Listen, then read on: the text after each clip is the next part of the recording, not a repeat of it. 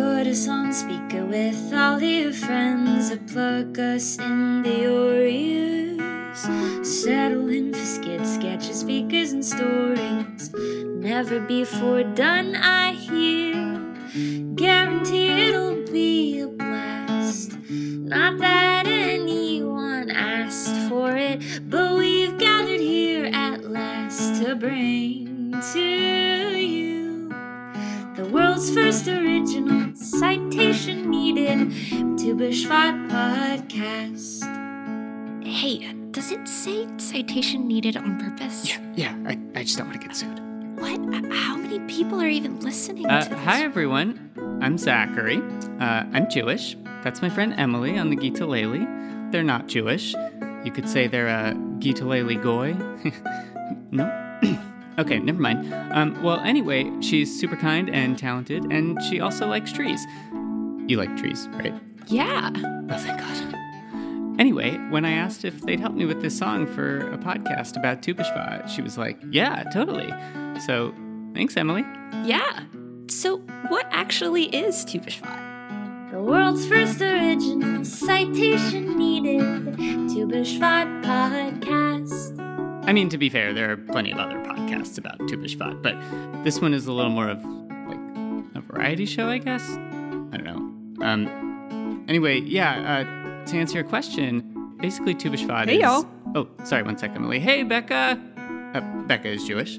Yes, indeed. Um, I'm also an audio producer. And when this idea first came up for a podcast special about the best Jewish holiday, I was like, yes, please. In fact, you kind of originated the idea by constantly threatening every Tu B'Shvat to interview a tree.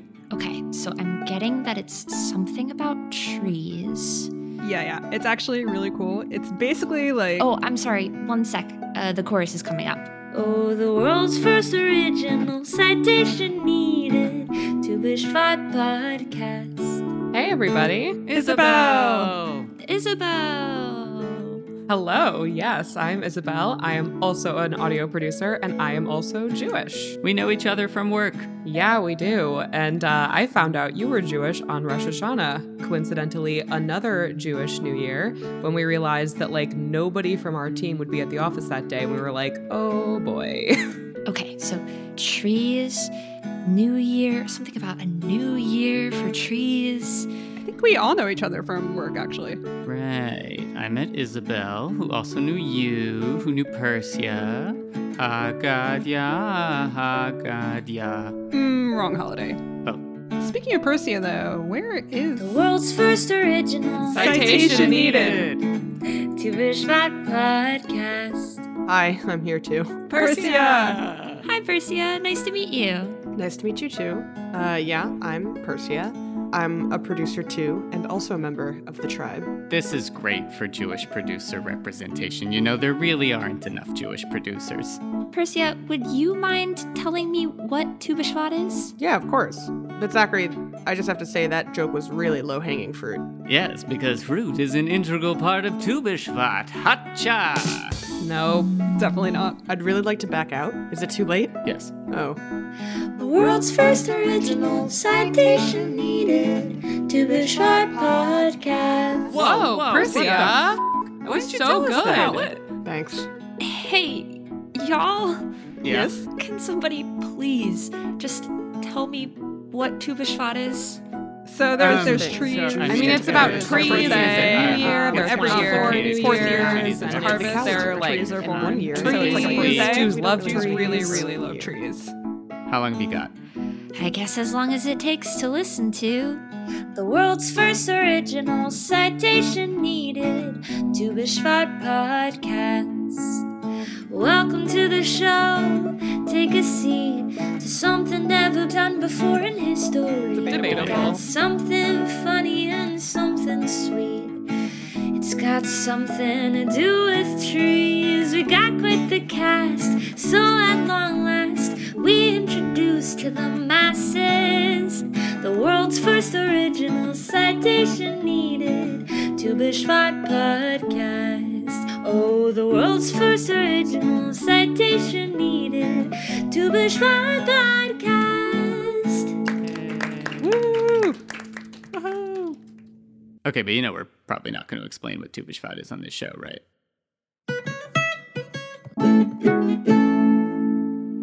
Why don't we talk about trees? I love trees. Why? What do you love about trees? Oh.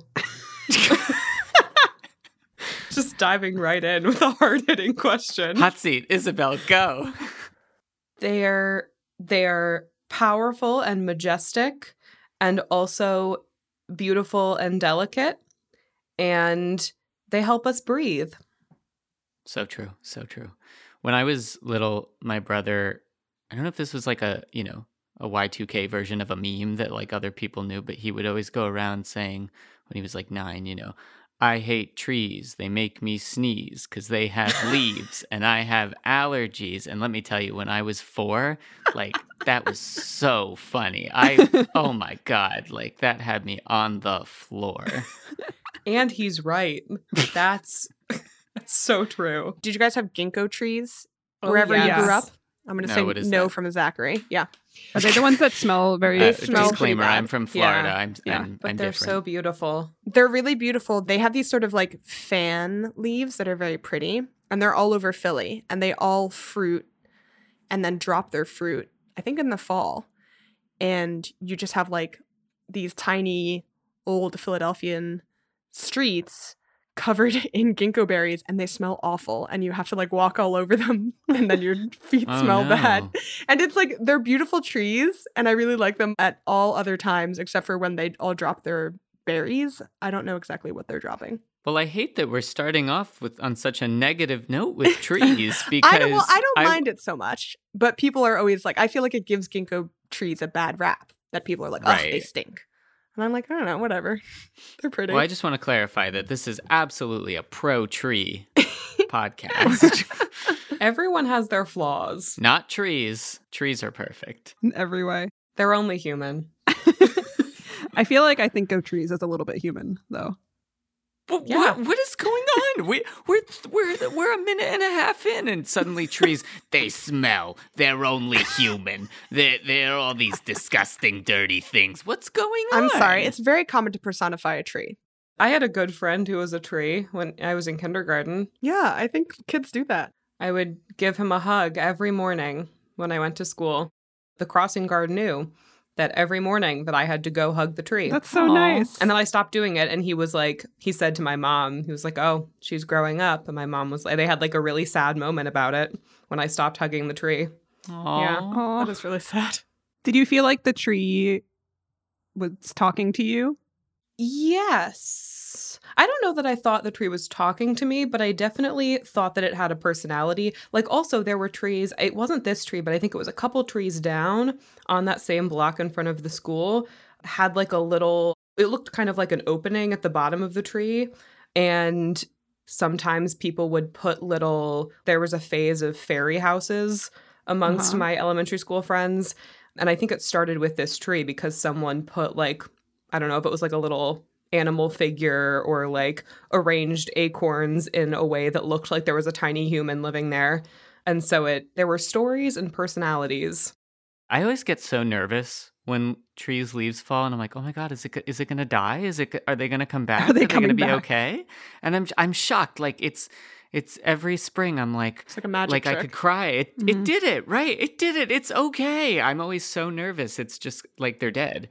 And maybe that's because like we use the word dead to describe leafless trees, which is maybe not the best word, you know? It's more like hibernating. Yeah.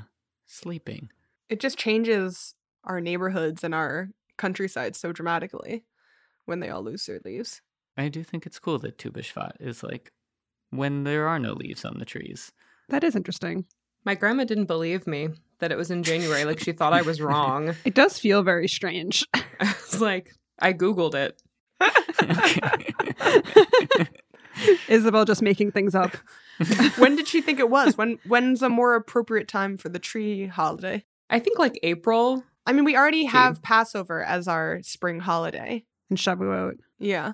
It's nice because we don't. Ha- there aren't that many other Jewish holidays around this time. Really? I feel like there's always like seven Jewish holidays at once. I know, but like think about Just constantly. how Yeah, constant sort of a- seven Jewish holidays are happening at any one time, and I think January Right. and February might be a little bit of a a bare spot.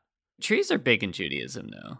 I feel like even just talking about some of these holidays, whether it's more pointedly about trees like Tu B'Shvat, or just like the way trees show up in general commentary and stuff, I, I learn a lot about Judaism and, and myself, frankly, from having a non Jewish girlfriend and just saying things out loud and being like, oh, yeah, that is kind of weird. Yeah. And I feel like I've said so much about trees and kind of stop and have to go, wow, yeah, Jews and trees. It's like a it's like a big thing. Yeah, there's a very big TikTok account that I sent Becca, I think. Yeah. I love it. It's like it, I think it's literally called like Jew who loves trees or something, and it's just this Jewish guy. Of course, he's like you know a hot Jewish guy, and he ju- he's like I, He just loves he trees. just loves trees. Um, All Jewish guys are hot. also true. excuse me. He's a typically looking Jewish guy, i.e., hot, and he just like talks about trees. And he has like, let me look it up. He has two hundred and two thousand followers on TikTok. Um, And his profile picture is him shirtless holding a bonsai. Let's get him up to 613,000 followers.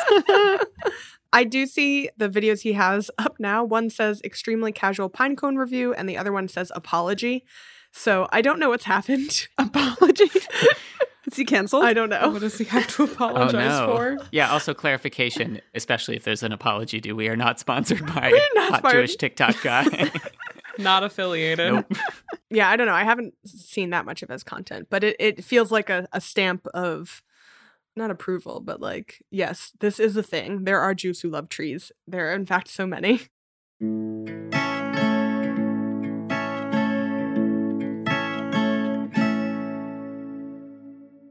I eat a lot of fruit, but the majority of that is apples. I'm sort of a picky fruit eater. I like apples, I like bananas, pears are okay. I don't really like most berries, and melons are sort of seasonal. So, apples are usually the fruit I'm eating. And I love apples. I eat at least an apple a day. But I also really, really like pomegranates. The trouble with pomegranates is that it's not an everyday fruit, it's an occasion fruit. It's not a fruit you can really take on the go. It's a fruit that needs time, it needs patience. And I think to many people, the the sort of complicated architecture of the pomegranate is a hurdle.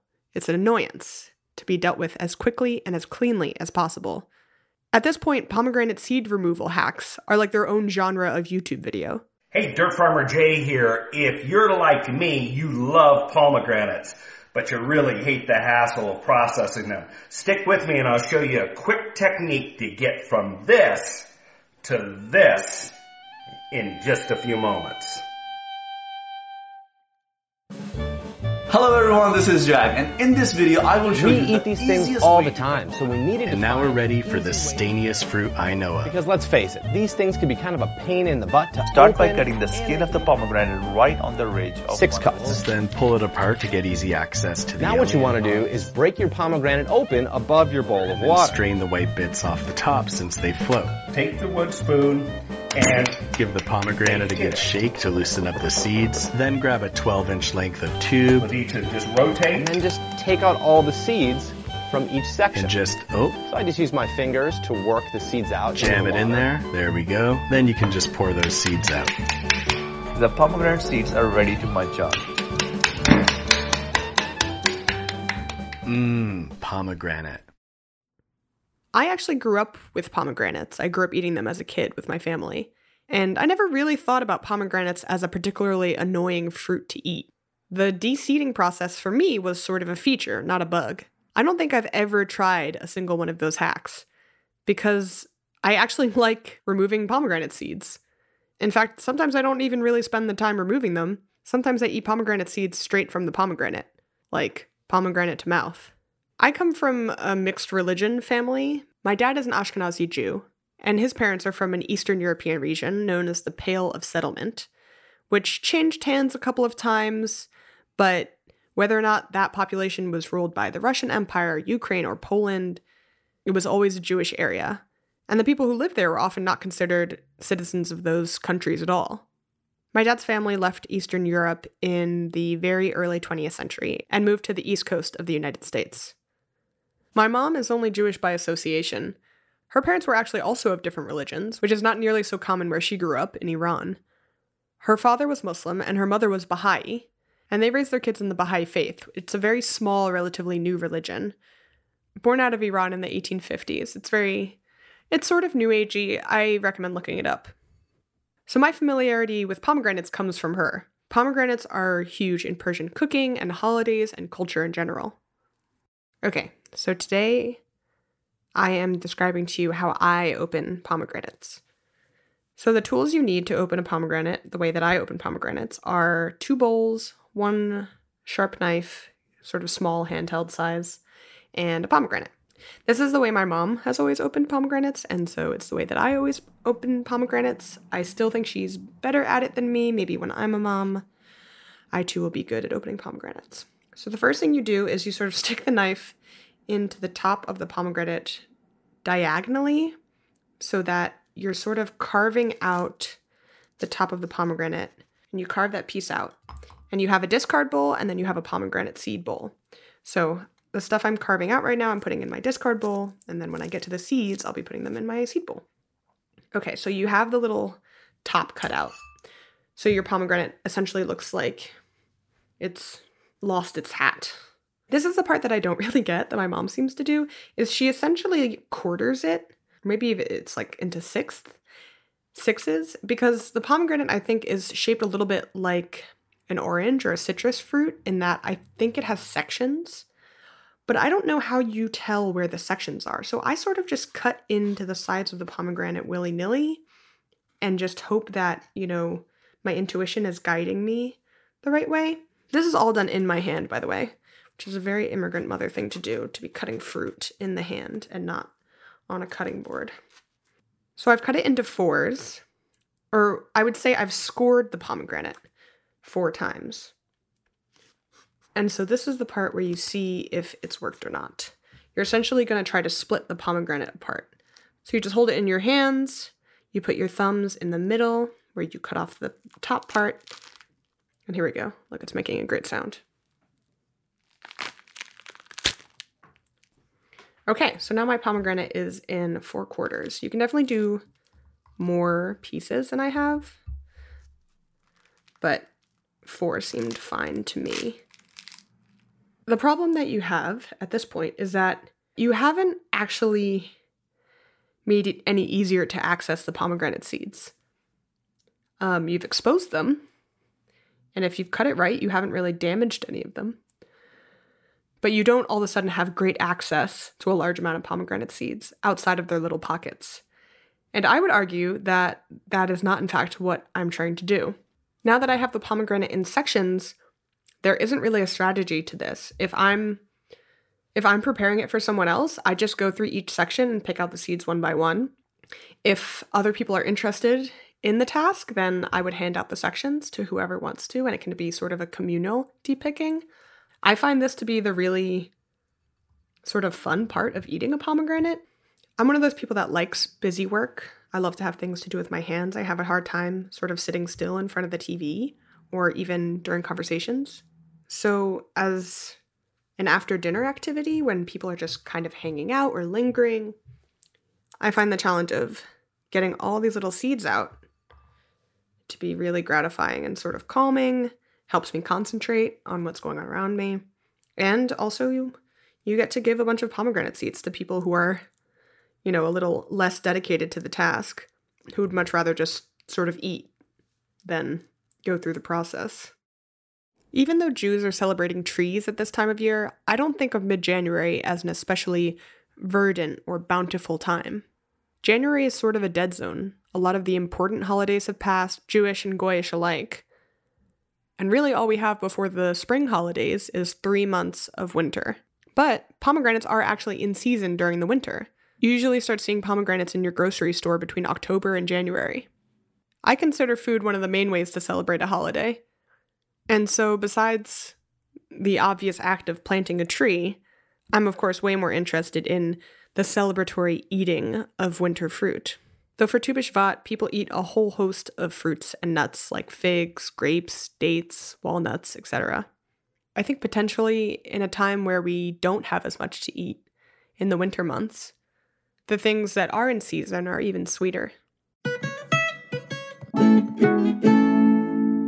What is the extent of celebration any of you ever did, or commemoration even, of Tu B'Shvat in your lifetime? Zilch. None. I went to a Jewish day school, so we would sing tree songs. Woohoo, Jinx. Yeah, awesome. But I don't remember us ever going out to see any trees or do anything besides sing songs about them. we did a similar thing at my Jewish day school, and they they had us come in in kindergarten. I remember dressed as tre- we were supposed to come in dressed as trees, but I thought I was too cool, and my mom was too disinterested in arts and crafts Uh-huh. to like do anything about it. So like we taped a couple leaves to my arm. I remember, and there's like a picture of me with my friends who are like full blown dressed as like oak trees, and I'm like looking way too cool for school. Like please, I'm cool. I did go to Hebrew school, and I went to Hebrew school like every week since kindergarten.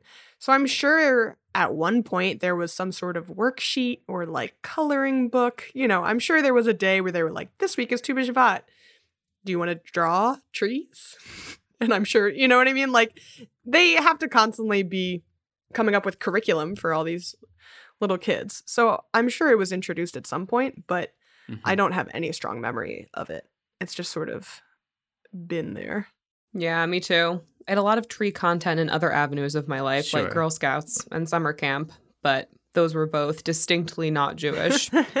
well, but all trees are Jewish, so yes. So by default, except pine trees, they're not Jewish. yeah, I was going to say. Except pine trees. yeah, no, th- those are Gaesha trees. But actually, I grew up on a tree street. In Philly, some of the main streets are named after trees. So I grew up on Spruce Street. And then there's Nice. Walnut and Chestnut and is Locust a tree? Locust is a plague.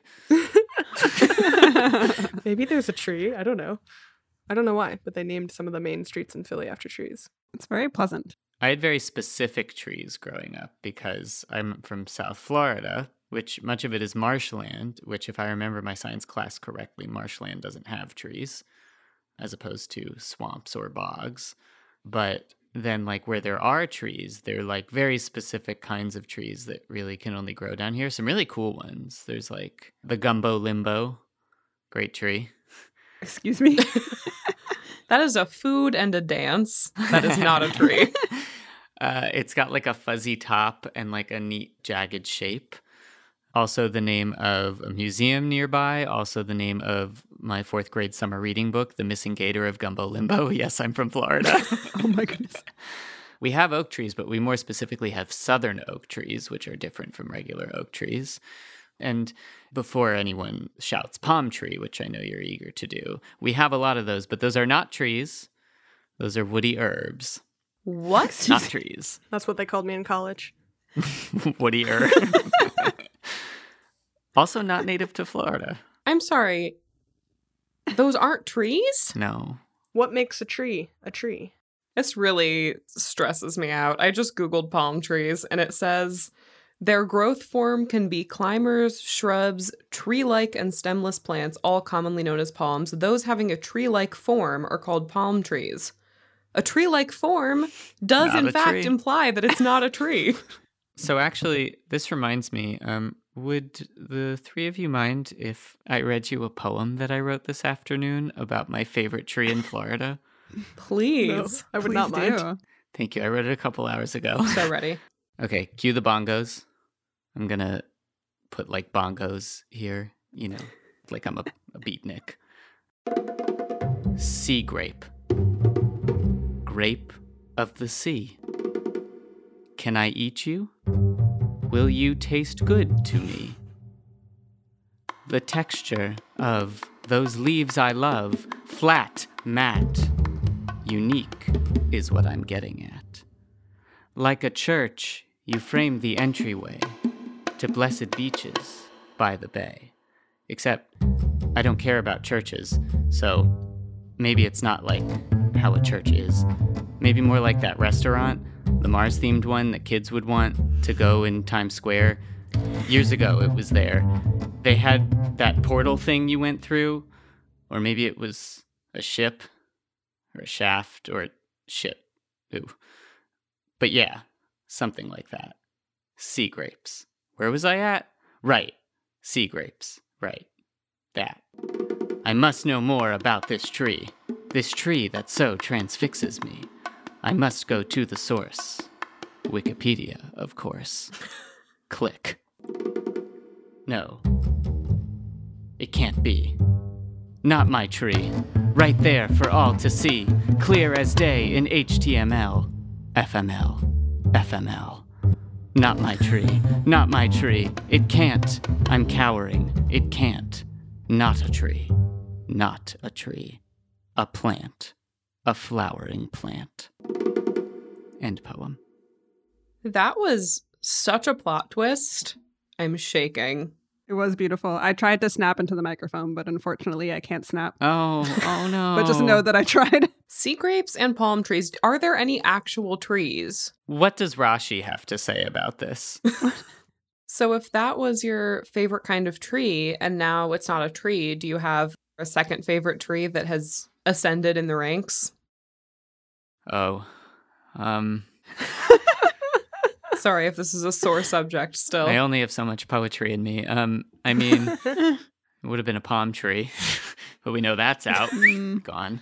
This seems like an, a symptom of you having grown up in Florida. Yeah. It's not a tree full place. Ouch. Oof. My beloved Florida. I'm just kidding. I don't care about Florida. Um, I I'm gonna come back to you on that. Do you have a favorite tree, Isabel? Yes, I do have a favorite tree. Google says it might be the eastern white pine. It's whatever pine Hmm. tree is very common in coastal Maine. And there were a ton of them at my summer camp growing up. But I also have several individual trees that I have a special connection to. So if I have to pick like a generally speaking type of tree, it would Yeah. be the eastern white pine. I actually have a vendetta against favorites. Well, I'm not giving an answer if you're not. And this is a podcast, and podcasts give top 10 lists and rankings and, and favorites. So I want to know what are all of your favorite trees? I I'll, I'll pick one for the pod. I'll say a willow tree, like a weeping willow. Oh, you stole mine. There's a, a couple nice willows on my block that sort of overhang over someone who has just a beautiful backyard in New York City, if you can believe it. And I just think it like makes their whole backyard seem very mystical and sort of Mm. secluded from the rest of the street. I actually, you'll be thrilled to know that I spoke with a willow tree for this podcast. Oh, It was a lovely little conversation. So, as you know, we're here to talk about your big holiday. It's New Year's for you, Tu Yeah. B'Shvat. Are you excited? Do you have any big plans? Um, you know, I'm really excited. I don't get out that much. It's not like a big like party holiday for me. I don't really like big parties. I was thinking I might uh do some trivia in the Grove with my friends. You know, I'm pretty good at like culture trivia because I've been in some culture. Like in um, Willow Weep for Me, the song by Nina Simone. That was great. I just thought that was so beautiful. Yeah, you know, I've been around for a while, so those are just the perks.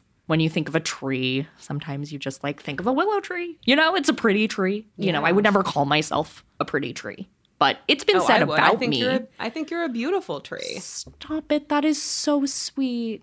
I know a lot of people call you, your nickname is the Weeping Willow. How do you feel about that? Does that feel Um, accurate? I mean, I think it's fair, whether or not it feels good, but I, I think it's fair. I definitely have been known to weep. I weep uh, when I'm happy, weep when I'm sad. Would I like to be weeping less? Maybe. Is it good for me?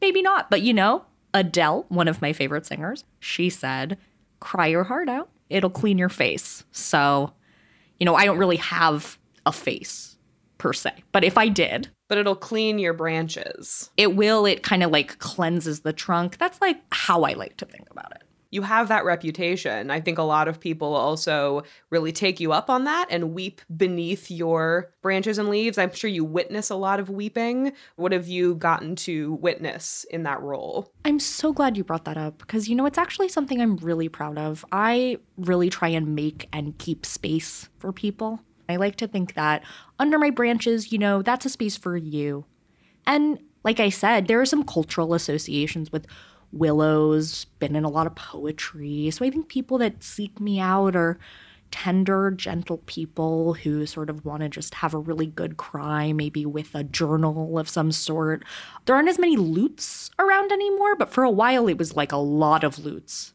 now it's more like Olivia Rodrigo lyrics. Like, and sometimes I will say, I would like to use this opportunity to say that carving lyrics into me has been happening a bit, which I don't love. So, I don't know if this is a thing that trees do, but for us humans, we really love to use our New Year's to set resolutions, things that we want to look forward to, or uh, intentions for the coming year. So, since Tu B'Shvat is your new year, do you have any New Year's resolutions you're making? Thank you so much for asking. I will say that in the tree community, we make resin-lutions, just a little ah. tree humor resin sap. Make sap, so we make resin-lutions. But I think to answer your question, just try to be lighter. I can really weigh myself down with feeling doubt, not being sure that I'm doing the right thing, that I'm being the right kind of tree for the trees around me and the people that need me. And that can be so much pressure. And I just think I should lighten up because I can't be the tree that everyone needs me to be all the time. I just have to be the tree that I need to be for myself. So that's my resolution. That's beautiful. You can only be you. Well, Anya, the willow tree, have a beautiful Tu B'Shvat and a lovely new year. I hope you feel lighter this coming year. And you. And if you ever need to cry about Red Taylor's version, you know where to find me. I will absolutely take you up on that. I think it's interesting. We don't seem to be talking mainly about fruit bearing trees. I think the fruit like overshadow the tree once you once Mhm. Yeah. the tree has a fruit. Like I was thinking about that actually. Like I think olive trees are pretty. That's so nice that you say that because as it turns out, Zachary, I don't want to speak for you. Maybe maybe this is your time to come out with it. All I'll say is thank you, Persia. As an olive tree, I really appreciate that. Can you please introduce yourself for our listeners? Yeah, I mean, I have already. I'm Zachary. I'm one of the producers and hosts on this podcast. So, but I guess because it's audio, most people don't know that I'm a tree. Yeah, so I am an olive tree.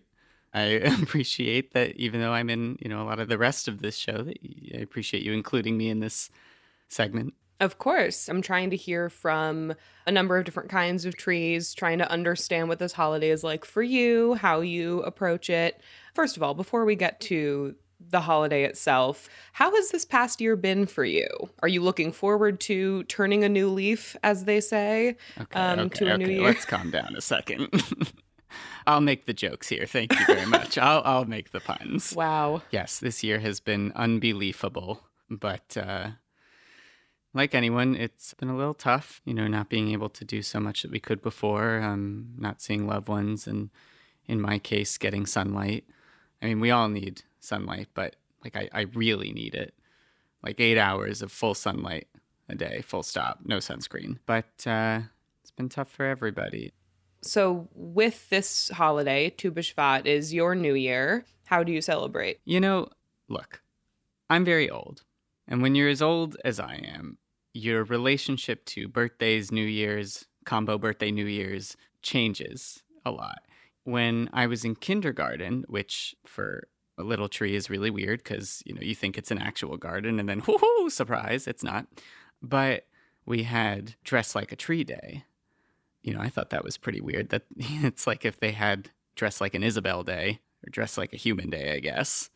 So that was really weird. And so, uh, you know, as a kid, I was kind of uncomfortable about it. And then, you know, by well, the time. and did you, sorry to interrupt, but how did you dress? I mean, as a tree, did you just go as yourself? yeah, I put on some some fake leaves like that I got from Michaels and just a little bit to supplement my real leaves. yeah, I don't know. In retrospect, I wouldn't have done that, but I wanted to fit in and Of course. Well, you want to fit in with the other kids right. with their fake leaves from Michael's. And it's hard enough to fit in the classroom when you're a tree and the, the ceiling is only so tall. So, you know, that Right, plus trying to fit in with the, the other kids. But yeah, and so by the time I turn a thousand, okay, I've had enough of these. All right, it's Tu B'Shvat again, doing another. Okay, fine. But then, you know, you do it for another thousand years, you know, now I'm I'm two thousand plus years old or so. You know, I'm like, yeah, yeah, let's do it. Let's party it up. Let's do a podcast. Let's Let's go to the Southwest, where I don't know if you know this, in parts of the American Southwest, fruit bearing olive trees are illegal. It's illegal because of how many fruit of ours drop. But like, I'm 2000. What the do I care? Yeah, like I'm gonna go down to the southwest. I'm gonna drop olives like it's nothing. Whatever. Who cares at this point? When you're 2,000 years old, why not? Yeah. Are you considered an elder in your community, or are most olive trees 2,000 plus years old? I don't know if I'd be considered an elder. I'm certainly not a youngin. I've been Mhm. around a while. My experience is different than a lot of other olive trees and a lot of other trees in general because I'm more assimilated into human society than most. You know, I, I mean, you know, I work with you, I have a job, I live in New York in an apartment, I wear pants. There's things you have to get used to, like using a computer for work. It's a little difficult when you don't have opposable thumbs. A lot of click, clack, click, clack, clacketing, you know, with my my You use your branches? branches, yeah. But you know, you get by, and it is what it is. And look, my mom, my mom, also an olive tree. My mom always says that if all the villagers could throw their troubles into a pot, and you could see them all there, you would fish yours right back out. You know. So I got my problems, but who doesn't? What were we talking about? I don't know, but that was that was wonderful. And actually that I think is a good segue to my next and last question, which is I don't know if you olive trees do this, but I'm sure you know of this tradition in your time living amongst humans. But every New Year's, a lot of people like to make New Year's resolutions. Is that something that you do? And if so, what are your New Year's resolutions? Face scrubs. Face scrubs. Yeah. I heard there's uh this big business in olive related face scrubs. Trying to enter that market. So you mean as as a business opportunity, creating face scrubs from your fruits. Yeah. You know, I want to give you more wisdom, but when you're this old, you're like, I'm not going anywhere anytime soon. What can I do to keep life interesting? I love the opportunity to enter the skincare space. I have enjoyed from time to time an olive oil skincare product. Mhm. I wish you all the best in your face scrub and skincare endeavors this coming year. Thank you for coming on the podcast as a guest. I know you've done a lot of work to make this podcast happen as part of your Tu B'Shvat New Year's celebration. So I appreciate you giving a little extra time to share your story as an olive tree. And Happy New Year to you. Thank you. Yeah, it's always good to branch out, try new things. So, Well said. thanks for having me. I just like that they're like kind of they're very grovey, like sometimes like kind of twisted and like gnarled. I don't know why I have that idea. Olive trees, we, we tend to be kind of, yeah, gnarly and twisted. So that checks. Do you? They're rebels. Edge lord. I don't even know what a pomegranate tree looks like, or That's a maybe great are they grown on bushes? Hmm. Is a pomegranate grown on a tree? I think that's the issue with the fruit bearing trees is that I forget that they actually are trees. Um, it seems like pomegranates grow on shrubs and not trees. You know what I have? Two trees that like were really unique. I'm thinking of that looked great that I've seen in real life are I don't know if I'm pronouncing it right, but baobab trees. Oh, I do love baobab trees. I mean, those are unbelievable. And African tulip trees. It's just got these like bright orange flowers on top. Really gorgeous. I recently discovered a new tree. I didn't discover it, it already existed. but, but I was informed of the existence of this tree called the Osage orange tree. It has a fruit that looks like a tennis monkey ball. brain. Wow, Yeah, that's yes. so cool. What the heck? I've never seen this before. They're before. I'm it so up now, too. weird. There's like a couple of trees that are very prominent in my childhood memory, and this is one of them, the Osage orange Really? tree. Which I, had, Really? I had no idea what it was called. Yeah, there were just a couple of trees that gave off things that were sort of novelties. I I do feel like as a kid, I spent so much more time literally like looking closer to the earth, looking at the earth, playing with things I found on the ground. Mm. Hmm. spending time just like in random parks and they had these trees and the the fruit i guess of these trees kind of looks like a green brain i've never eaten them we would just like kick them around and like throw them at each other You should not eat them. They are not poisonous, but should not be eaten because they are an extreme laxative. Wow. Oh, okay. All right. good to know for those who do choose to eat them, they taste like cucumbers. Oh. Becca, you grew up in, in Queens, right? Mm-hmm. Do you feel like you interacted with the earth a lot? You know, that's a really interesting question. I feel like there's this misconception that New York City does not have a lot of nature, when actually, when you look around, it's everywhere and trees are everywhere. Mhm. Personally, I did not grow up as an outdoorsy person. Um, and now I have become more of one, and my family's a little bit confused by it. They're like, why would you intentionally go sleep on the ground in the woods? anyway, all this to say, New York City is actually full of nature and specifically full of trees. And I actually spoke to somebody who knows a lot about that. I recently had a conversation with a writer named Allison C. Meyer. She writes about art, architecture, history, all kinds of curiosities. And she is also very, very into trees. She recently published this awesome map called Great Trees of New York, which is exactly what it sounds like. And it was super fun to talk to her.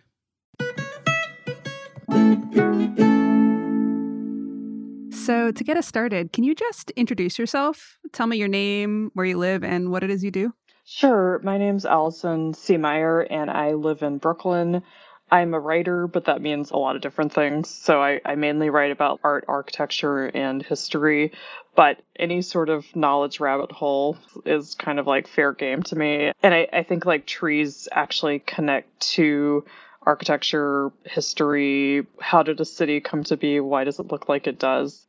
So, you were born in Oklahoma, right? Yeah, yeah, I was born in Bartlesville, Oklahoma, which isn't a very big town. It's like about 30,000 people, but I guess related to trees, its big claim to fame outside of Bartlesville is they have Frank Lloyd Wright's only skyscraper, and it's nicknamed the Oh. tree that escaped the crowded forest because he initially wanted to build it in New York City but couldn't. So we do have a, a little bit of a tree architecture New York connection, but very tenuous. I don't think I've heard of that one of his. yeah, it's a it's a cool building, but it definitely stands out. I think more in Bartlesville than if he had actually got to build it. I think in the East Village is where he wanted to. So, that leads me right into my next question, which is Have you always been interested in trees? Yeah, I think not in such a deep way. Like, you know, as a kid, I definitely had. I loved the magnolia tree in our backyard that I could climb high enough to make my parents nervous. But yeah, it, it really came about just from paying close attention and then like appreciating what are the trees near me? Why are they there? You know, where are the old ones? All those things. So, the NYC Parks website has this great trees of New York City list, right? Mhm. That seems to have inspired you to go on this whole journey and make a map of your own. Could you explain what that list is and how you came across it? Yeah, for sure. So NYC Parks in 1985 created this list of great trees around the city, and you can still find it on the NYC Parks website, and it's kind of awesome because they like geolocate everything, so it makes it very easy to like witness the trees. And I think I came upon it because Another thing I do in addition to be a writer is I'm a cemetery tour guide and I was leading tours at Woodlawn Cemetery and on their map they had all these like official great trees of New York designations. I was like, what is that? Like uh-huh. and so I ended up looking up the map and it kind of led me to want to see all these great trees cuz like while some of them are obviously great, you know, like oh, it's a really big tree, it's a really old tree. Some of them you're like, why is this a great tree? I didn't see absolutely all of them because some of them are on private property, some are very deep in Staten Island. I still hope to get there someday, but I did my best to see as many as possible. It feels like kind of a, a scavenger hunt. Totally. I love a scavenger hunt. so, can you describe the feeling to me of approaching one of these trees for the first time and what it's like to see one in person that you've read about or heard stories about? Yeah, definitely. I think like the one that really struck me the most, and it's interesting because I now see it every day because of where I live, is the Camperdown Elm in Prospect Park, which is this really sort of gnarled looking, giant bonsai looking tree by the boathouse. And when you approach it, you know, it's a tree you kind of can appreciate both from afar. It's all like stooped over. But then when you get close, you really see all the details of its trunk. It's very like eldritch looking. And it has a great story. Um, the poet Marianne Moore was very pivotal to saving it in the 1960s. And I believe it dates to the 19th century when Prospect Park was kind of like forming. They were getting all these different exotic tree gifts and plants and all these things. So it's kind of just like cool to think about. This thing has been here for so long, so many lifetimes of people, and it's still here, and I can see it. I can like gently touch it if I want to. Trees are very um I don't know, cinematic, I guess, because you you kind of can get a different view of them from far away and up close as you move around them. Yeah, I love that. I was reading your article you wrote for City Lab a few years ago. Oh yeah. And I hope you don't mind if I if I quote yourself Oh, back sure. to you. um, but you wrote, "Many human lifetimes may span the life of the tree, and maybe that makes them feel present as city elders." Can you talk a little bit about that? So many different lifespans can take place for us humans within the span of a tree, and it's still there, kind of having witnessed all these things. Like I think about the Hangman's Elm in uh, Washington Square Park, which sadly for spooky stories, no one actually got hanged from it. It's just like some Oh. lore, but it's I know that's always a downer for for for storytelling. But it's just this giant spooky elm tree that was there before everything around it almost, and it's still there, and it's just very cool to have not just like a building or a statue or an old fence or whatever that has witnessed that changes, but like it's been changing too across those times. And I just, I, I love being able to be in the presence of those kind of things. Yeah, that's beautiful. I recently went to the New York Botanical Garden for the first time in a really long time. And I was just so struck by, especially some of the trees that do have this kind of elderly presence about them. Mm-hmm. They just feel like they've seen so much, you know? Oh yeah, did did any of them stand out to you? Like that's such a beautiful place. It's so magical there. There was one tree near the children's center, and I couldn't tell you what it was called, um, but it actually had all these supports kind of keeping it in place. Oh, cool. And I just thought that was kind of beautiful that the people maintaining the space are investing so much in keeping this tree alive that's been there for so long. I do appreciate when like sometimes you take the time to stop at an old tree and it does have all the wires and crutches and stuff and you're like, oh, Mhm. someone has taken effort to care for this tree and like allowed it to thrive beyond what might have been possible. And yeah, that's always cool to see. Now that you have done all this research and seen all these trees, do you feel like you walk around the city differently or see it through a different lens? Yeah, definitely. I think, you know, the trees we see most often in New York are street trees. And I don't think I really thought about, like, why is this tree here? You know, why am I at a street with, like, Dawn Redwoods, which I am? There's, like, three of them. And it, it just seems like such a strange choice to plant a redwood tree in New York City because you're like, Yeah. that's such a big tree.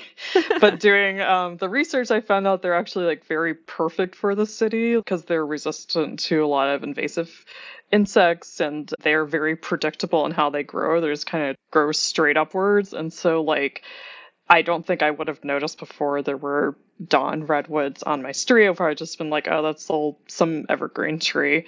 But it definitely, in that specific way of like planting and then, um, you know, knowing that Robert Moses loved London plane trees and when he was parks commissioner, like planted them all over the city. So it just changes the way I see how the city has changed, how it's changing, how we're getting a little bit better about thinking about the future, about what's sustainable.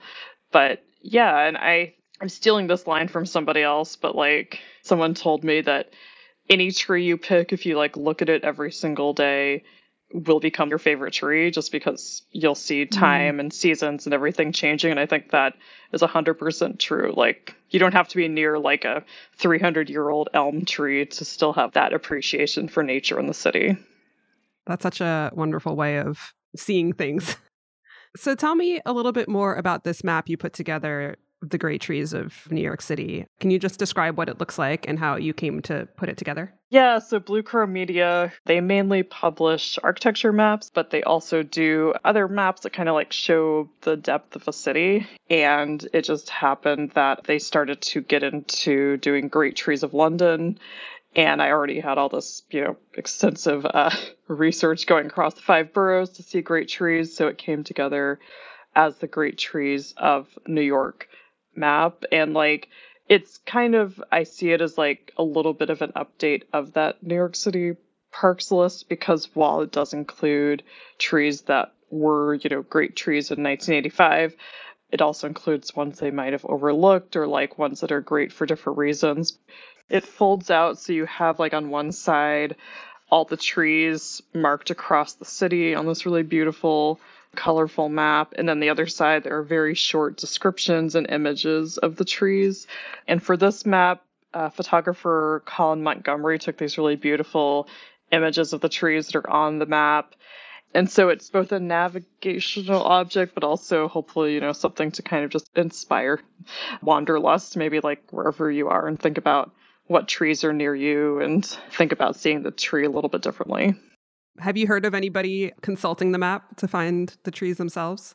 Yeah, I always get excited when I hear that people decided to go on like a little tree wander. I think you could, especially in Manhattan, you know, you could do a whole day kind of walking up, seeing um, maybe the survivor tree at the Trade Center site and like maybe seeing the Joseph Beuys tree installation in Chelsea. Like you could make a whole day of it. I think it'd be fun. I'm definitely going to be doing that. Yeah. so appreciate the inspiration. So you also lead cemetery tours, mm-hmm. which I think is extremely cool and I want to go on one. So having spent so much time in cemeteries, what role do you feel like trees play in cemeteries? Yeah, that's a good question. Greenwood is where I lead most of my tours. And when it was started in 1838, I don't think the planners had any idea that someday the city would be completely surrounding it, but now it's this really important island of green in Brooklyn for pollinators, for birds, for biodiversity. And so trees are really essential to that. And Joe Charap, who's head of horticulture there, is is really forward thinking in terms of making sure Greenwood is ecologically diverse place and thinking about climate change. Like they've even planted some experimental live oaks thinking about like yeah like this traditionally southern tree could maybe thrive in new york and it is a little scary they are doing okay which you know uh-huh.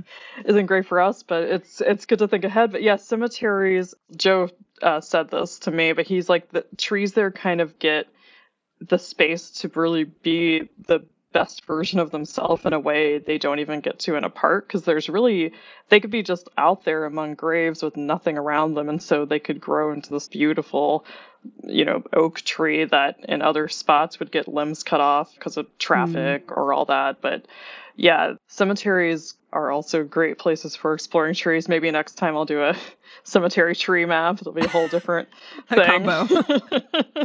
yeah because as someone who certainly knows a lot about cemeteries i there are cemetery trees on the map but i had to be sure to be like you can't just put a bunch of cemetery trees, like, because that would have been very easy for me to do. Somebody would be like, why is this person yeah. leading me to a bunch of cemeteries? exactly. Do you feel like the trees and cemeteries play an emotional role as well? Yeah, and it's interesting too that I think initially trees and cemeteries were planted symbolically often. So there are like a lot of weeping trees that kind of are expressing mourning. Like there's weeping willows, weeping beech trees, weeping mulberry trees, all sorts of weeping trees. And I think that they definitely contribute to the sense of meditation that a lot of cemeteries have been designed to do. And it's kind of sad that I think in the 20th century, a lot of cemeteries moved away from being those kind of rustic feeling places because just frankly, it's a lot more landscaping they need to do as opposed mm. to what they actually call like a landscape lawn cemetery where it's just flat stones, grass that you can easily mow over. But that's, I think, not as pleasant to visit for someone visiting a family grave. And it's also not as much of a resource for the nature in a city because if you just have green grass, that's not really doing much for anybody. Right. But yeah, I think that emotionally is an interesting way to look at trees in a cemetery because they do contribute so much to making it feel like a place that's a little bit set apart from the rest of the city. This is a little bit more philosophical, and it's okay if you don't have an answer immediately. But what do you think that trees can teach us about ourselves? Yeah, that's a very good question because I think that especially in New York City, trees they do reflect very much the people who have been here because unlike, you know, if you go out in a forest, these are all trees that have been picked here to be planted by somebody, or they have been saved by somebody, or they are just like volunteers, like a weird tree of heaven that decided to plant on the Q train tracks. But like, I think that they show the people that came before us how they saw nature which is I think very powerful and that it can let us think about like well what did they overlook? You know Mm-hmm. what is missing and what they how they saw nature in the city? How can we do better? And how can we take care of the trees that we have? Because I think that there is a problem of um, people getting very excited about like tree planting campaigns and less excited about caring for the street tree that might be just outside their door uh, so that's one thing. But I guess on the more philosophical side, I do think they're just a beautiful way to look at time, you know, just the very slow passage of time to remind yourself that our very quick pace of life is in contrast to the tree's kind of slower pace. And I think that's a good reminder to not stress out all the time about trying to continue to move at that very fast pace and kind of think about like the tree's pace of life instead. That is a beautiful way to look at it. And I think we could all take that to heart. so, with that in mind, what do you hope that the city's tree landscape will look like near in the future and far in the future? Yeah, hopefully good. You know, climate change is definitely impacting the trees within New York City. For example, a lot of the beech trees don't do as well in the heat, and so Mm. it's it's very likely we're going to lose a lot of those trees. So I hope that care is taken to be sure we have a landscape that's actually going to thrive in the future and that we learn from past mistakes because the reason, for example, we lost so many elm trees with Dutch elm disease because we planted so many elm trees. So when that disease was spreading, it just was able to, you know, go from tree to tree to tree. So I hope that those things are considered. And that, yeah, like there's just a more equitable approach to nature in the city too because you know while central park is gorgeous prospect park is gorgeous like there's a lot of places that don't have access to green space. So hopefully like that is always top of mind. And then i think just like on an individual level that we consider ourselves all kind of like caretakers in it too like within new york city you can actually look at a map. I forget what it's called but if you look up like nyc street tree care you can probably find it where you can kind of adopt a local tree and be hmm. sure it has water in summer and see if anyone else is taking care of it. And i think that that can bring you closer to the trees that are near you too which is very cool. That's such a hopeful thing that exists. yeah. Is there anything else that we haven't talked about or any specific tree stories that you would want to share? Oh, I mean, I can always share more tree stories. I think though, like, it is just fun if you see a tree near you that you're like, I want to find out more about it. You can really just follow that thread, you know, be like, why is there uh, an elm tree here? How did it survive Dutch elm disease? And then suddenly you're reading about like that history, or maybe finding out it's like a resistant cultivar and learning about science. But yeah, I just encourage people to look at whatever trees are around them. Or if, you know, if you're in a place without a lot of trees, think about what nature is there because I think every place has a very specific natural character that just brings you closer to the place you live the more you know about it. I love that. Um, that's a great note to end on. How can people read more of your work? Where would you want to point people to? My website is allisoncmeyer.com. I think it related to nature. Uh, me and my friend Aaron Chapman, who works at the Natural History Museum, just started this NYC Micro Seasons newsletter that goes out once a week. I'm mentioning it because it's very nature Uh-huh. like na- nature within the city, both natural and unnatural. So like we started with winter solstice and the fact that there's like a street in Lower Manhattan that on solstice gets no light. So it's like Oh. yeah, and that one um is just NYC Micro Seasons on Twitter will connect you to it. And I think yeah, otherwise otherwise I'm pretty easy to find. Just yeah, Allison C. Meyer on on all the things. Wonderful. Allison, thank you so much for taking the time to chat with me. Yeah, thanks for having me.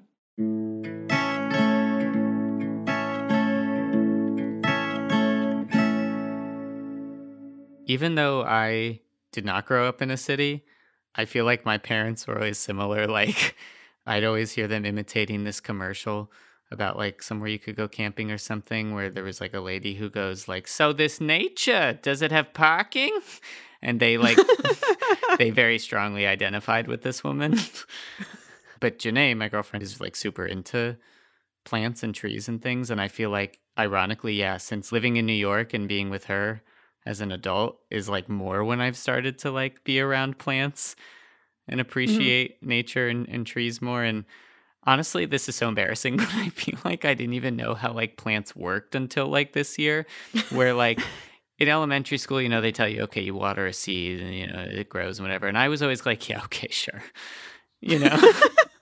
Sounds i'll, I'll believe it when i see right, it. exactly. And because you know my mom wasn't gardening my dad wasn't gardening you know? I always thought you had to like buy fruits prepackaged at like a, a store or whatever and then you know janae is growing all these trees in our house you know, from like the seeds of like Trader Joe's fruit that I ate. Yeah. And I'm like, which like what the f- like is incredible. I know how plants work. My mom did some gardening and I went camping a lot, but I've never seen anyone actually successfully grow a plant from like a Trader Joe's fruit seed. So that is impressive. But it sounds like a myth, right? Like it's amazing yes. that that yeah. nature does this. I mean, Janae is amazing herself, but like it just blows my mind that it works like this. Hello and welcome back to Who Wants to Name Plants in Hebrew? I'm your host, Zachary Goldberg, and with me today is our contestant, Janae Bonin. Janae, say hi to the folks at home. Hello! Now, Janae, you're not Jewish, is that correct? That is correct. But I hear you are an excellent indoor gardener. We understand that you've grown all sorts of beautiful trees from seeds from discarded fruit and planted them all over your apartment? Uh, yeah, that's true. now, we've also heard that your boyfriend has been teaching you how to say the names of the plants you grow in Hebrew and that you're actually quite the fast learner. I- is that true? Ah, thank you. That's a good compliment. Oh, she's modest, folks. And I'm sorry, how long have you and your boyfriend been together? Uh, almost six years. Oh, well, isn't that lovely? You know, I've actually been told that your boyfriend is here with us today. Would you mind pointing him out for us, please? Uh, oh, there he is, over there. Uh, me? You're, you're pointing to me. Uh, I'm your boyfriend? yes, well, you must have quite a lot of patience. All right, let's get to the game. For those of you joining us for the first time, here's how it works. I'm going to say the name of a tree that you, Janae, have grown in your apartment.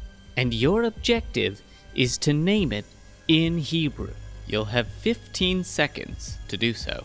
If you guess correctly, you'll move on to the next round. If not, you'll probably still move on because I don't want to sleep on the couch. Think you can do that? yes. Hear that, folks? She's ready! Okay, now everybody, all together.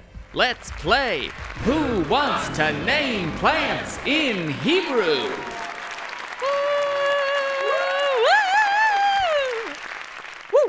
Okay, first round. You've grown an apple tree. How do you say apple tree in Hebrew? You have 15 seconds. Etz tapuchim. Whoa! We've got Speedy Shmuley over here. Well done, Janae. All right, second question. Let's see if that was just beginner's luck. How do you say, and now this one sounds pretty similar, orange tree in Hebrew? Etz tapuzim. That is correct. Very impressive.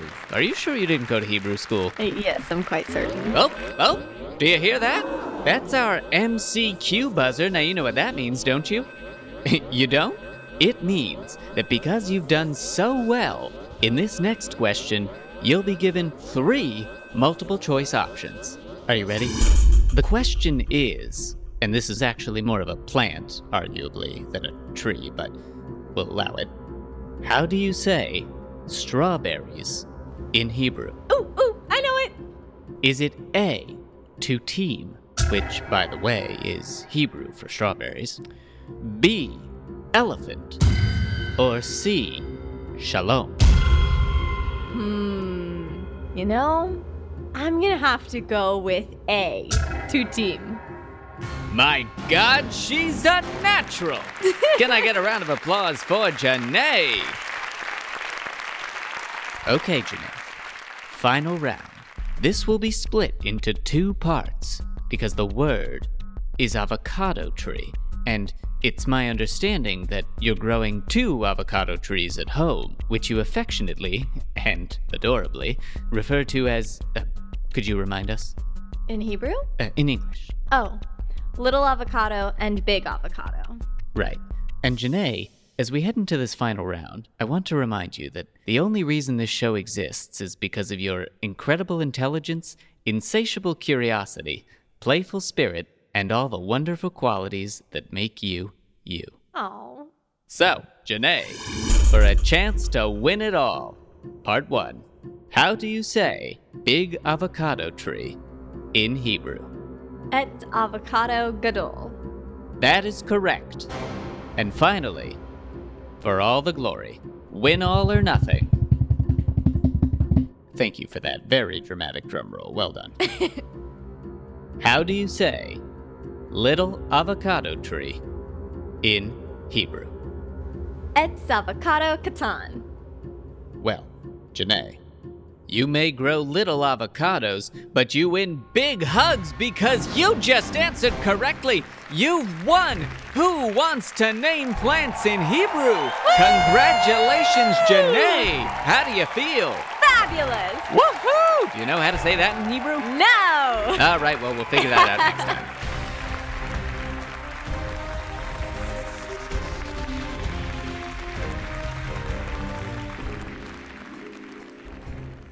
That was really cute. But you didn't give me the chance to work into conversation Gina. We were talking about my Gina. Uh, were the producers rolling on that? Please tell me you were rolling on that. Please tell me you got that. This is television or podcasting or whatever this is. Gold! Thank you very much, Janae, for doing that. All the Hebrew names I taught her for her trees. I don't even know if that's accurate. I don't know. I could be totally wrong on the words themselves. I could be wrong on the grammar. I'm pretty sure it's right, but eh, I don't know. I, I, you know, I was in like the second tier Hebrew class. I wasn't in like the highest one growing up, so who knows? You did your best. We won't be sticklers. I started composting over the pandemic. And then I was like, okay, so I've made dirt, I guess. And so I used that compost to like plant some just like bushes. We have a deck where I live and I planted the bushes and then like a couple weeks later there were all these little plants around the bushes that I had planted and I was like, "Oh no, I didn't make dirt. I made fertilizer." That's unbelievable. unbelievable. Nature is incredible. So I replanted all these tiny plants and one turned into a tomato plant and one turned into a pepper plant. Wow. it was like That's so beautiful. totally by accident. And then I read about it and they're called volunteer plants, which I thought was really nice. That's so nice. I love that. So I- thought they're volunteering. I think in general there is just a disconnect whether you live in a city and you're you know or you're as ignorant as me, you know, about how the world works. I I do think that there's a disconnect where we we tend to think of like human stuff as not nature and everything else as Mhm. nature when when that's like the silliest thing. Everything is nature. There is nothing that exists that isn't natural, you know? the floor that you're standing on and the chair that you're sitting in and the headphones that you're wearing like everything came from somewhere and eventually from the earth and i think there's such a disconnect that it feels and i think like if i'm ranting for a second i do think that that kind of affects our in the general ability to be ecologically responsible you know when because we think of ourselves so Mhm. separate like nature's over there and that's the polar bears and then there's us here you know but like literally everything is nature and i feel like we could we could all do better to recognize that i don't know No, I agree. I feel Totally, like you see a a bird's nest and you'd be like, "Ah, nature." yeah But the bird made that from things that it found and we're also making all the stuff that we use from things that we found. And I also think like you said Becca, people have this idea that New York doesn't have trees or doesn't have nature. But there are tons of trees in New York. There's huge parks, obviously. More so than a lot of suburbs, frankly. There's also the botanical gardens that I had been to so many times. And this last time that I went to the botanical garden, just like wandering around, I found a whole new part of the botanical gardens that was also like, this is the original area. This is how Brooklyn would look if it hadn't been developed in any sense. This is like original Brooklyn. but And, it but um, it's not cool. even because because the parks are themselves like highly designed and No, I mean they had put a part aside that they don't curate. oh really oh the little forest part yeah yeah the little yeah, forest yeah, part in the back. Yeah, that's really Which I I never noticed that part at all. It's like sort of tucked away. We are not sponsored by the city of New York, by the way, but I do wish we were. Greatest city in the world, city that never sleeps. I'm walking here. Also, speaking of botanical gardens, I used to work at the botanical gardens in Cleveland, and we had two different like special greenhouses. One was Costa Rica and one was Madagascar. And so I know a weird amount about the trees from both of those climates, um, and very little about anything else. Did you like working at the botanical garden? I did. I well, I I wasn't paid. I was a volunteer, but I was the teen volunteer of the year in 2012. Wow. Um, so thank you. I might have been the only one, but I will accept Don't the award. Does Queens have one? It does, yeah. Oh. I, fun fact: my prom photos were taken at the Queens Botanical Garden. Um, it is also a beautiful place. Did you go with a tree? Um, yes, my date was in fact wooden an elm tree. Oh. Elm. Elm. They make good dates. Good dates. Yeah. it was a date well, tree. p- pa- actually, yeah, palms make good dates, Palm- but uh, but elms make good companions. Palms are not That- trees, that- though. So yeah, so Um, do dates not grow on trees? It's wild because like when I looked up all the things that you're supposed to eat on Tu B'Shvat, it was all like, oh yeah, we'll eat all the like fruits of the trees. I'm like, none of these Wait. are trees. Wait, that's so right. Oh my god. Date trees, not trees. Pomegranate, Pomegranate. trees, not, Not a tree. trees. This is a scam. Do you have anything fun planned for your New Year's celebration for Tu B'Shvat? Any fun plans this year? Well, first of all, I'd like to say this is Jewish tree New Year. I believe the Christian trees may have other traditions, or certainly the Jewish hazel trees. This is our tradition. You know, there's a lot of intersections there of various faiths, tree species. So, my tradition for Tu B'Shvat is I like to do some nice photosynthesis, make some nice sugars. It's a nice part of the year, maybe the last part of the year, where I can uh, start saving up for my big winter feast. You mentioned trees have different customs. They're not all the same. I understand the tree community is not a monolith, but are New Year's resolutions a thing that you tend to do at the New Year's? If so, do you have any resolutions this year? You know, I don't like to think of them so much as New Year's resolutions because I'm a flexible tree. I bend with the wind, I bend with the sun. It's hard to set things in stone, you know, I'm made of wood. I don't think I'm so much as a New Year's resolution, but just another ring in my trunk. I like to make a record of my trunk in some way, so, you know, you can sort of look back through those rings and have a sense of where I've come from and where I've gone, but preferably don't have a look anytime soon because uh, that would require that you chop me down. True. So it's more of a personal record for yourself. It's an internal record for you to remember. It's like a diary of sorts. It's not for the public eye. Yes, it's a diary. You know, I don't necessarily need to hold myself accountable, but it's just nice to see where I've been and where I'm going. So yeah, New Year's resolution is is just another ring in my trunk. Lovely, lovely. Well, thank you so much for coming on Tu B'ShPod. It's been an honor and a happy new year to you. I just think it's really funny that like Tu B'Shvat sounds like ooh, like if you're not Jewish, you're like such an exotic name. You're like Tu B'Shvat. What does that mean?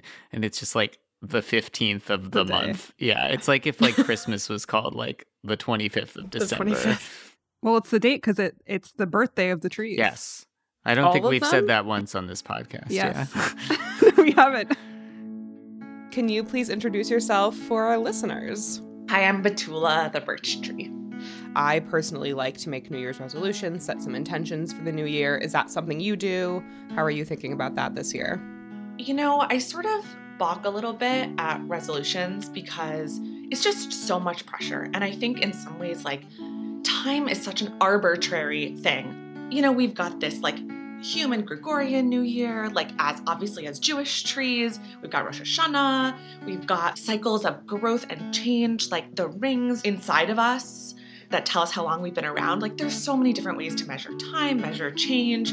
And so it just feels like, why now? Why this moment? So I'm constantly trying to really reflect, make time meaningful, and think back on the past however long and then where I'm going in the future. So yeah, I don't know. I know some trees are really into New Year's resolutions, but uh, I just find it like a little arbitrary and weird. Do you generally do anything to celebrate Tu B'Shvat? Yeah, I mean, it's so funny. Like in all my friend groups, I sort of default end up being like the tree who pulls it all together. And so, you know, I try to like have a little festive. Maybe we all like get our sap flowing and like have a little like sprinkle for those creatures and people around us to give them a little gift. You know, I'm such a giver always. But I have to remember, I have to remember, I really need to slow down and take care of myself too. That like trees deserve care beyond our basic needs being met. In the past, like I've hosted little gatherings for Tu B'Shvat, but this year really it was just an opportunity to like gather some friends via our root system and really just like take some time to think through what this past year has been like, what we're hoping for in the future, and just to really like do some respirating photosynthesis, just like thinking about how lucky we are to be on this earth and have what we have and then also reminding ourselves of like great inequities there are for trees and plants across the globe and even in our neighborhoods. Like I live in a park where I have great access to quality soil and sunlight and rain and like I know that that's not the case for all trees and all plants. And so thinking about what I want to do this year to make sure that all trees have the things they need to live a quality life. That's really awesome. Well, thank you so much for coming on the podcast. It's been so great talking to you. Thank you for having me. So, if you haven't figured out by now, this obviously was not intended to be an educational podcast, but we thought it would be nice to at least cap things off with a little bit of Tu B'Shvat 101. And so I thought I'd call my very own rabbi, Rabbi Steve. Hi, Rabbi Steve. Thanks for coming on Tu Pod. Could you please introduce yourself to our listeners? Sure. Hi, everyone. I'm Rabbi Steve Segar. I have the honor of being the rabbi of the congregation that uh, Isabel grew up in. I'm a Reconstructionist rabbi. I've been serving my current congregation, Kol Halev, for uh, about 22 years, and happy to be here when you say I grew up there, that's very literal. My parents started attending services when I was three months old. So I really did grow up at Kol Halev. So we're here mostly to talk about Tu B'Shvat, and it's a holiday that I admittedly didn't remember much about. So can you give us just kind of a quick description of what this holiday is? Sure. And actually, what Tu B'Shvat is has very much evolved over the course of Jewish history begins as part of the biblical and rabbinic tax code.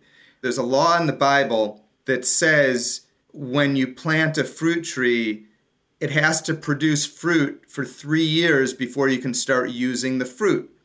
And so the way that you measure a year in the life of a fruit tree is from Tu B'Shvat to Tu B'Shvat. So we know about Rosh Hashanah as the new year. That's the one we think about. But there are actually three other New Year observances in Jewish tradition, and Tu B'Shvat is one of those. It was used in order to determine when a tree was old enough to begin to use fruit that it produced. It has this environmental or ecological dimension. It's become kind of a Jewish Earth Day. And I would say that today, this is the most widely familiar and utilized when people observe Tu B'Shvat. It kind of makes sense too because of the connection to trees and the importance that trees have in maintaining a healthy planet and in helping to draw down the level of CO2 in the atmosphere. Most of the Tu B'Shvat observances that I'm familiar with really focus on the environmental dimension of the holiday what does Kol Halev do to observe? Like, what are some examples of ways that Tu B'Shvat's observed today, at least in our congregation, as an example? We have been holding intergenerational Tu B'Shvat Seders for a number of years on this holiday. We were doing that in person up until uh, 2020, and we put together, we call it a Haggadah or a Haggadah, just like the, the text that we use on Passover. It's called a Tu Haggadah. And so it's a liturgical text that takes us through the Seder. And we try to connect the mystical focus with the environmental piece. And we often use it as an opportunity for people to discuss what they're doing to be environmentally, ecologically positive in what they do, and also for people to have an opportunity to be challenged in a friendly way to see if they can up their game a little bit in terms of their individual and family practices. The tree symbolism remains very central. Rabbi Steve also talked about some other really interesting ways that Tu B'Shvat has evolved. One of those is after the Spanish Inquisition. It was interpreted and celebrated by Jewish mystics. Another is more recently in the establishment of the modern state of Israel, where it's been used to build the Jewish community there through the planting of trees. And this is me now, not Rabbi Steve. But I also just wanted to note that this tradition has unfortunately been used to link the Jewish people to Palestinian lands, often justifying hostility towards Palestinians. And I personally really recommend looking up the Tu B'Shvat Haggadah from Jewish Voice for Peace for more background and for a different way to honor the holiday. Like many Jewish traditions, it's an ancient holiday with a lot of really interesting history. A lot of that was beyond the scope of this podcast, but it's definitely worth learning more about. Judaism's so funny. Cracks me up. There's so many rules. There's so many rules. It's great. it's hilarious. I, I love the thing I love about Judaism is that Judaism is people coming up with these crazy f- ideas where they're like, oh, because Um, actually, could you do a like a shofar instead of a bleep? Something more Jewish. Yeah, yeah, sure. Uh, crazy f- ideas where they're like, oh, because the sentence says the word fruit twice, obviously it means God intended to make the bark taste like fruit too. You know, like these, like the, these crazy ideas you couldn't come up with unless you're.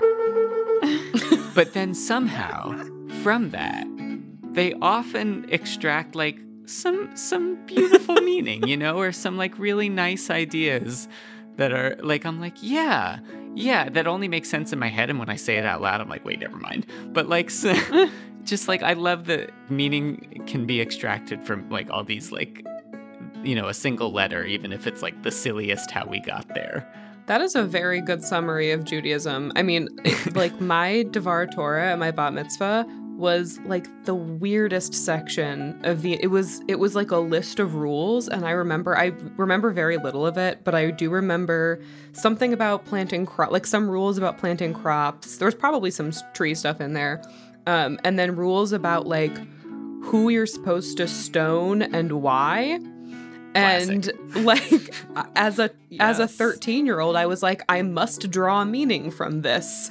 And make, and I did. It was beautiful. Every 13 year old does that to some extent. I do like that like part of the meaning can come from I don't like this. Like you could be like, I really don't like that we're talking about stoning people and somehow Yeah. you know. One of my favorite things about Judaism is that everything is open to debate and discussion. Of course. Mm-hmm. Yeah, like everything is to be argued about, which I think is great. Makes it feel very alive. Mm-hmm. Like a tree. Thanks for listening to Tu B'ShPod 2022, or in Jewish terms, 5782. I'm Rebecca Seidel, and I interviewed Allison C. Meyer, who, as you heard, is on a quest to find every great tree in New York City. I'm Isabel Robertson. I interviewed some trees about their New Year's resolutions. So, big thank you to my four trees. We had Sarah Meister, the birch tree, Anya Markowitz, the willow tree, Ben Robertson, the hazel tree, and our very own Zachary Goldberg, the olive tree. And this segment was heavily inspired by Ian Chillag's podcast, Everything is Alive from Radiotopia. So if you liked the conversations with trees, definitely go check that out. He interviews inanimate objects like a can of soda or a sock or a lamppost, and it is just a true delight. So definitely go check it out. And of course, a big thank you to Rabbi Steve for chatting with me about the evolution of Tu B'Shvat. He's been my rabbi for my entire life, so it was really cool to get to chat with him about this holiday and have him participate in this show. I'm Percia Verlin. I produced the segment about opening and eating pomegranates. I guess I'd have to thank my mom for showing me how to open a pomegranate, and whoever put a free version of Hava Nagila on the internet. I am Zachary Goldberg. I produced the Who Wants to Be a Millionaire inspired segment. Thank you so much to my wonderful, incredible, sweet girlfriend, Janae, who allows me to subject her to my Mishigas, not just on this show, but at all times, who inspires my love of nature and trees and plants in general. And thank you so much to the incredible Emily McNally for writing our opening number, the world's first original citation needed Tu B'Shvat podcast, also known as the Tubish Song. Let's summon them real quick. Emily. Poof, I've appeared. Hello. Emily, where can people find you? All of my original music is out on any streaming platform or on Bandcamp under Emily McNally.